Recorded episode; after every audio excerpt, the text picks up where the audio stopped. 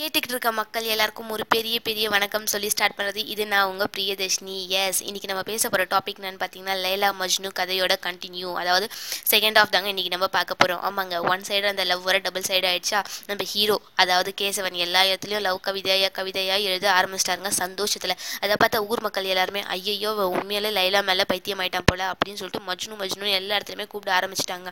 சரி லைலாவுக்கு ஒரு யோசனை வந்துச்சு. கல்யாணம் கல்யாணன்றது நம்மளோட நெக்ஸ்ட் ஸ்டெப் ஆச்சு. சரி நம்ம அதுக்கு போய் கல்யாணம் பண்ணுவோம் அப்படின்னு சொல்லிட்டு கேசவன் கிட்ட சொல்ல நீ உங்கள் அப்பா அம்மாவெல்லாம் கூட்டிட்டு என்னை வந்து எங்ககிட்ட பொ எங்கள் அப்பா கிட்ட பொண்ணு கேது அப்படின்னு சொல்லிட்டு சொல்கிறாங்க இருந்தாலும் அது அரபு நாடுன்றதுனால அங்கே வந்து அதிகமான பொருட்கள்லாம் அதாவது பரிசு பொருட்கள்லாம் அதிகமாக திருப்பி கொடுத்தா தான் அப்பா வந்து பொண்ணை கட்டி கொடுக்க சம்மதிப்பாராங்க.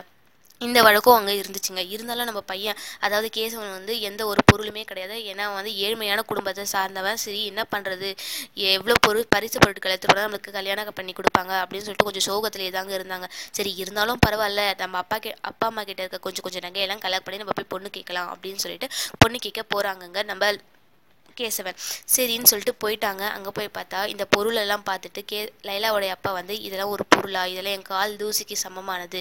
அப்படின்னு சொல்லிட்டு ரொம்ப ரொம்ப ரொம்ப கடுமையான வார்த்தைகளால் வந்து மஜ்னுவை திட்டிடுறாங்க. பட் இருந்தாலும் மஜ் மஜ்னு வந்து நான் உங்கள் பொண்ணை நல்லா பார்த்துக்கிறேன். ப்ளீஸ் எனக்கு கல்யாணம் பண்ணி கொடுங்க. அப்படின்னு சொல்லிட்டு கேட்குறாங்க பட் இருந்தாலும் அப்பா வந்து ஒத்துக்கவே இல்லை. நீ பெரிய பெரிய பணக்காரன் ஆகிட்டுவோ அப்போ தான் நான் வந்து என் பொண்ணு உனக்கு கட்டி குடிப்பேன். அப்படின்னு சொல்லிட்டு ரொம்ப ஹாஷாக திட்டிட்டு நீ எதுக்கும் வேஸ்ட்டு எல்லாத்துக்குமே லாக்கி இல்லை. இது எதுவுமே பண்ண மாட்டேன்.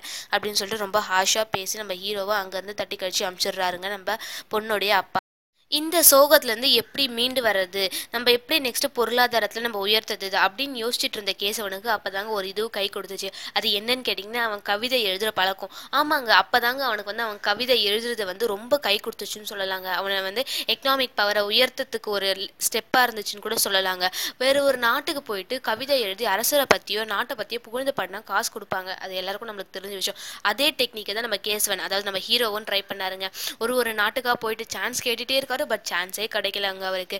எல்லா அரசர்கள்கிட்டயும் நான் உங்க முன்னாடி பாடுறேன் நான் உங்க முன்னாடி பாடுறேன்னு இருக்கும் போது தான் ஒரு அரசர் வந்து முன் வந்தாரு. சரி நீ என் முன்னாடி பாடு நல்லா இருந்துச்சுன்னா நான் உனக்கு பொற்காசுகள் தருவேன் அப்படின்னு சொல்லி சொல்றாங்க. அரண்மனை ஃபுல்லா மக்கள் வந்து இருந்தாங்க. அந்த மஜ்னுன்ற பேர் ஊர் ஃபுல்லாக தெரிஞ்சதுனால இந்த அரசவையில் இருக்கவங்களுக்கும் தெரிஞ்சு போச்சுங்க. இந்த மஜ்னுனா எனது பைத்தியம்? பைத்தியம் எப்படி நம்ம முன்னாடி பாடுவோம் அப்படின்னு சொல்லிட்டு எல்லாரும் அந்த கன்ஃபியூஷன்லேயே இருந்தாங்க பட் இருந்தாலும் மஜ்னு வந்து கவிதையை ஸ்டார்ட் படிக்க ஸ்டார்ட் பண்ணுறாரு எல்லாருமே கேட்டுகிட்டே இருக்காங்க. கடைசி அவரும் கவிதையை முடிச்சிட்டாருங்க. அதுலேயும் நம்ம ஹீரோ பண்ணி வச்ச வேலை இருக்கே. ஐயோ அங்கேயும் போய் லைலாவை பற்றி பாடி வச்சுருக்காருங்க. என்னதான் பெரிய லவ்வாக இருந்தாலும் அங்கே போயும் அதை பற்றியா பாடுவாங்க. அதை பற்றி பாடுறதுனால அரசர் வந்து ரொம்ப டென்ஷன் ஆகிட்டாருங்க நம்மளை பற்றி நம்ம நாட்டை பற்றி கவிதை பாட உனக்கு சான்ஸ் கொடுத்தா ஆனால் இவன் யாரோ ஒரு பொண்ணை பற்றி வர்ணிச்சு பாடியிருக்கானே அப்படின்னு சொல்லிட்டு ரொம்ப வெறுப்பாயிடுறாருங்க நம்ம ராஜா. அந்த நேரத்துலையும் நம்ம ஹீரோயின் வந்து நம்மளை திருப்பி கேசவன் பொண்ணு கேட்டு வருவா நம்ம அவனை கல்யாணம் பண்ணிக்கலாம் அப்படின்ற திங்கிங்லேயே தாங்க இருக்காங்க. பட் ஆனால் அது நடக்கவே இல்லைங்க. இந்த நேரத்தில் ஹீரோயின் அப்பா வந்து வேற ஒரு பையனை பார்த்து ஹீரோயினுக்கு கல்யாணம் பண்ணி கொடுத்துட்றாங்க. கல்யாணம் பண்ண கையோட அவங்க வந்து ஹீராக்குக்கு போயிடுறாங்க. இருந்தாலும் ராணிக்கு அதாவது நம்ம ஹீ- லைலாக்கு ரொம்ப வருத்தமாகவே தான் இருந்துச்சு. ஐயோ நம்மளால கேசவனை கல்யாணம் பண்ணிக்க முடியலையே. அதனால அவங்க வந்து ரொம்ப சோகமாகவே மட்டும்தாங்க இருந்தாங்க. இந்த கல்யாணம் ஆன நியூஸை கேட்ட கேசவன் வந்து ரொம்ப மனம் உடஞ்சிடுறாங்க. எங்கே பார்த்தாலும் கவிதை எழுத எழுத எழுத கவிதை எழுதினான்னு சொல்ல ரொம்ப கிறுக்க ஆரம்பிச்சிட்டான்னு சொல்லலாங்க. எப்படி என்னை விட்டுட்டு போனால் அந்த பிரிவு தாங்க முடியாது அப்படி இப்படின்னு சொல்லிட்டு கவிதை எழுதி பைத்தியமாகவே ஆயிட்டாங்க பாதியாவே. இந்த சோகத்திலேயே வந்து பாலைவனம் அதாவது டெசர்ட்டுக்கு போயிட்டு சுத்த ஆரம்பிச்சிட்டாங்க. ஆமாங்க. ஒரு டெசர்ட்லேயே உட்காந்து அங்கேயே வந்து எழுதுறது சாப்பிட்றது எல்லாமே பண்ணிட்டு இருந்தாங்க. பட் இருந்தாலும் அவனுக்கு சாப்பாடு அவ்வளோ அவ்வளோலாம் ஒன்றுமே கிடைக்கலன்னு வந்து சொல்லலாங்க. இருந்தாலும் அவங்க அதாவது நம்ம கேசவனுடைய ஃப்ரெண்ட்ஸ் வந்து ஐயோ நம்ம நண்பன் போய் அங்கே டெசர்ட்டில் இப்படி உட்காந்துட்டு இருக்கான். சாப்பிட கிடைக்கல. அவன் என்ன பண்ணுவான்ற சோகத்தில் அவங்க வந்து டெசர்ட்டுக்கு வந்து பார்ப்பாங்கங்க நம்ம கேசவனை. பார்த்தா பார்த்து அவனுக்கு வந்து சாப்பாடு கொடுத்தாலும் நம்ம ஹீரோ வந்து எடுத்துக்கிறதே கிடையாதுங்க. அப்படியே சாப்பிட்டாலும் கொஞ்சோண்டு சாப்பிட்டு அப்படியே வச்சிடுறாங்க. இதனால் ரொம்ப ரொம்ப ரொம்ப கஷ்டப்பட்ட நம்ம மஜ்னு அதாவது நம்ம ஹீரோ கேசவன் வந்து அங்கேயே டெசர்ட்லேயே இருந்து இருந்து அவன் உண்மையாலே மக்கள் சொன்ன மாதிரி பைத்தியமாகவே மாறிட்டாங்க. இதை கேட்டு அவங்க ஃப்ரெண்ட்ஸ் எல்லாம் ரொம்ப ரொம்ப ரொம்ப கஷ்டப்பட்டாங்க. இருந்தாலும் நம்ம ஹீரோயின் வந்து தைரியமாக இருந்தாங்க. திருப்பி கேஸ் வந்து நம்மள அப்பா கிட்ட பொண்ணு கேட்டு நம்மளை கல்யாணம் பண்ணிட்டு போவாரு அப்படின்ற தைரியத்தோடு தாங்க அவங்க இருந்தாங்க. ஆனால் அந்த நேரத்தில் அவங்க அப்பா என்ன பண்ணாங்கன்னு பார்த்தீங்கன்னா அவருக்கு இன்னொரு மாப்பிள்ளையே பார்த்துட்டாங்க அந்த மாப்பிள்ளையை பார்த்துட்டு அந்த மாப்பிள்ளை வந்து ரொம்ப பணக்காரரா சரின்னு சொல்லிட்டு டக்குன்னு கல்யாணம் பண்ணி கொடுத்துடலாம். நீ ரொம்ப நல்லா இருப்பமா அப்படி இப்படின்னு சொல்லிட்டு நம்ம ஹீரோயின் மனசை கலைச்சிட்டாருங்க. சரின்னு சொல்லிட்டு இவங்களும் வேறு வழி இல்லாமல் கல்யாணம் பண்ணிட்டு ஹீராக்குக்கு போயிட்டாங்க. இந்த விஷயத்தை கேட்ட நம்ம ஹீரோ அதாவது கேசவன் ரொம்ப ரொம்ப ரொம்ப ரொம்ப கஷ்டப்பட்டாருங்க. அதனால அவர் அதிகமான சோக கவிதைகளை எழுத ஆரம்பிச்சாருங்க. அவருக்கு சோக கவிதைகள் எழுதினாருன்னு சொல்கிறதோட அவர் சோக கவிதைகளை கிறுக்குனாருன்னு சொல்லலாங்க. எங்கே பார்த்தாலும் கவிதை அவ்வளோ கிறுக்கி கிறுக்கி கிறுக்கி கிறுக்கி வச்சுருந்தாருங்க. அது மாதிரி கிறுக்கி கிறுக்கி அவர் ஊர் ஃபுல்லாக எங்கேயுமே போயிட்டு அவர் கடைசியாக வந்து டெசர்ட்டுக்கு போயிட்டு அங்கே வந்து வாழ ஆரம்பிச்சிட்டாருங்க. டெசர்ட்னா எவ்வளோ ஹாட்டாக இருக்கும் நம்மளுக்கே தெரியுங்க. பட் இருந்தாலும் அவர் அந்த ஹாட்டெல்லாம் பொறுத்துக்கிட்டு அங்கேயே வாழ ஆரம்பிச்சிட்டாருங்க. இருந்தாலும் கேசவனுடைய ஃப்ரெண்ட்ஸுக்கு வந்து நம்ம நண்பன் எப்படி இருக்கான் பார்க்கணும் அப்படின்னு சொல்லிட்டு டெசர்ட்டுக்கு போக ஆரம்பிச்சாருங்க.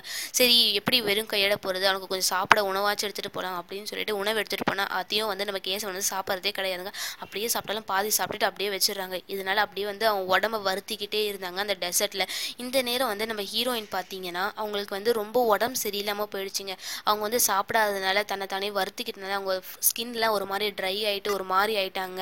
அப்பன்னு பார்த்தீங்கன்னா அந்த இடத்துல வந்து ஒரு டிசீஸ் வர ஆரம்பிச்சிச்சிங்க. அந்த டிசீஸ் வந்து நம்ம ஹீரோயினையும் அட்டாக் பண்ணிடுச்சு அந்த டிசீஸ்க்கு ட்ரீட்மெண்ட் பண்ண ஹீரோயின் வந்து சம்மதிக்கவே இல்லை. எனக்கு எந்த ஒரு ட்ரீட்மெண்ட்டும் வேண்டாம் அப்படின்னு சொல்லிட்டு சொல்லிட்டாங்க. அதனால அவங்க ட்ரீட்மெண்ட்டும் எடுக்காததுனால அப்படியே உடம்பு அந்த டிசீஸ் அரிச்சு அரிச்சு அரிச்சு கடைசியில் அவங்க இறந்தும் இறந்துட்டாங்கங்க. இந்த விஷயத்தை கேட்ட கேசனுடைய ஃப்ரெண்ட்ஸ் வந்து கேசவன் கிட்ட சொல்லலாம். அவங்க இறந்துட்டாங்க அப்படின்னு சொல்லிட்டு அவங்க டெசர்ட்டை தேடி போகிறாங்க டெசர்ட்டில் பார்த்தா கேசவனை காணவே காணாங்க. ஐயையோ இந்த பையன் என்ன ஆனா? ஒருவேளை டெசர்ட்லேயே இருந்து அப்படியே மூளை குழம்பி இறந்துட்டான் போல் மண்ணுக்குள்ளேயே புதஞ்சிட்டான் போல் அவன் எலும்பு கூட கூட எலும்பு கூடு கூட காணுமே அப்படின்னு சொல்லிட்டு தேடிட்டே இருந்தாங்க. பட் ஆனால் கேசவன் வந்து கிடைக்கவே இல்லை. சரி அப்புறம் அதுக்கப்புறம் அப்படியே ஒன் இயர் போச்சுங்க. ஒன் இயர் போயிட்டு லைலாவுடைய வந்து ஃபேமிலி வந்து அவங்க புதைச்ச இடத்துக்கு போய் பார்க்கலாம்னு சொல்லிட்டு அங்கே கிட்டே போகிறாங்க போய் பார்த்தா அங்கே ஒரு எலும்பு கூடு இருந்துச்சுங்க. ஆமாங்க அது யாருன்னு தெரியுமா? அதுதான் நம்ம ஹீரோ கேசவன். அவன் வந்து அங்கேயே வந்து இறந்துட்டாங்க. அதிகமான கவிதைகள் அங்கேயே எழுதி எழுதி எழுதி எழுதி வச்சிருந்த அந்த கல்ல கல்லறைக்கு மேலேயே படுத்துக்கிட்டே அவன் இறந்துட்டாங்க. இதுதாங்க உண்மையான லவ் சரி கேட்கவே கொஞ்சம் கஷ்டமாக தான் இருக்குது பட் இருந்தாலும் உண்மையான லவ்னா இதுதாங்க. பட் இருந்தாலும் அவன் ஸோ கேசவனுடைய சுண்டு விரல் கூட வந்து நம்ம லைலா மேலே பட்டது கிடையாதுங்க. கண்ணு கண்ணாக பார்த்தாங்க. கண்ணுலேயே பேசினாங்க.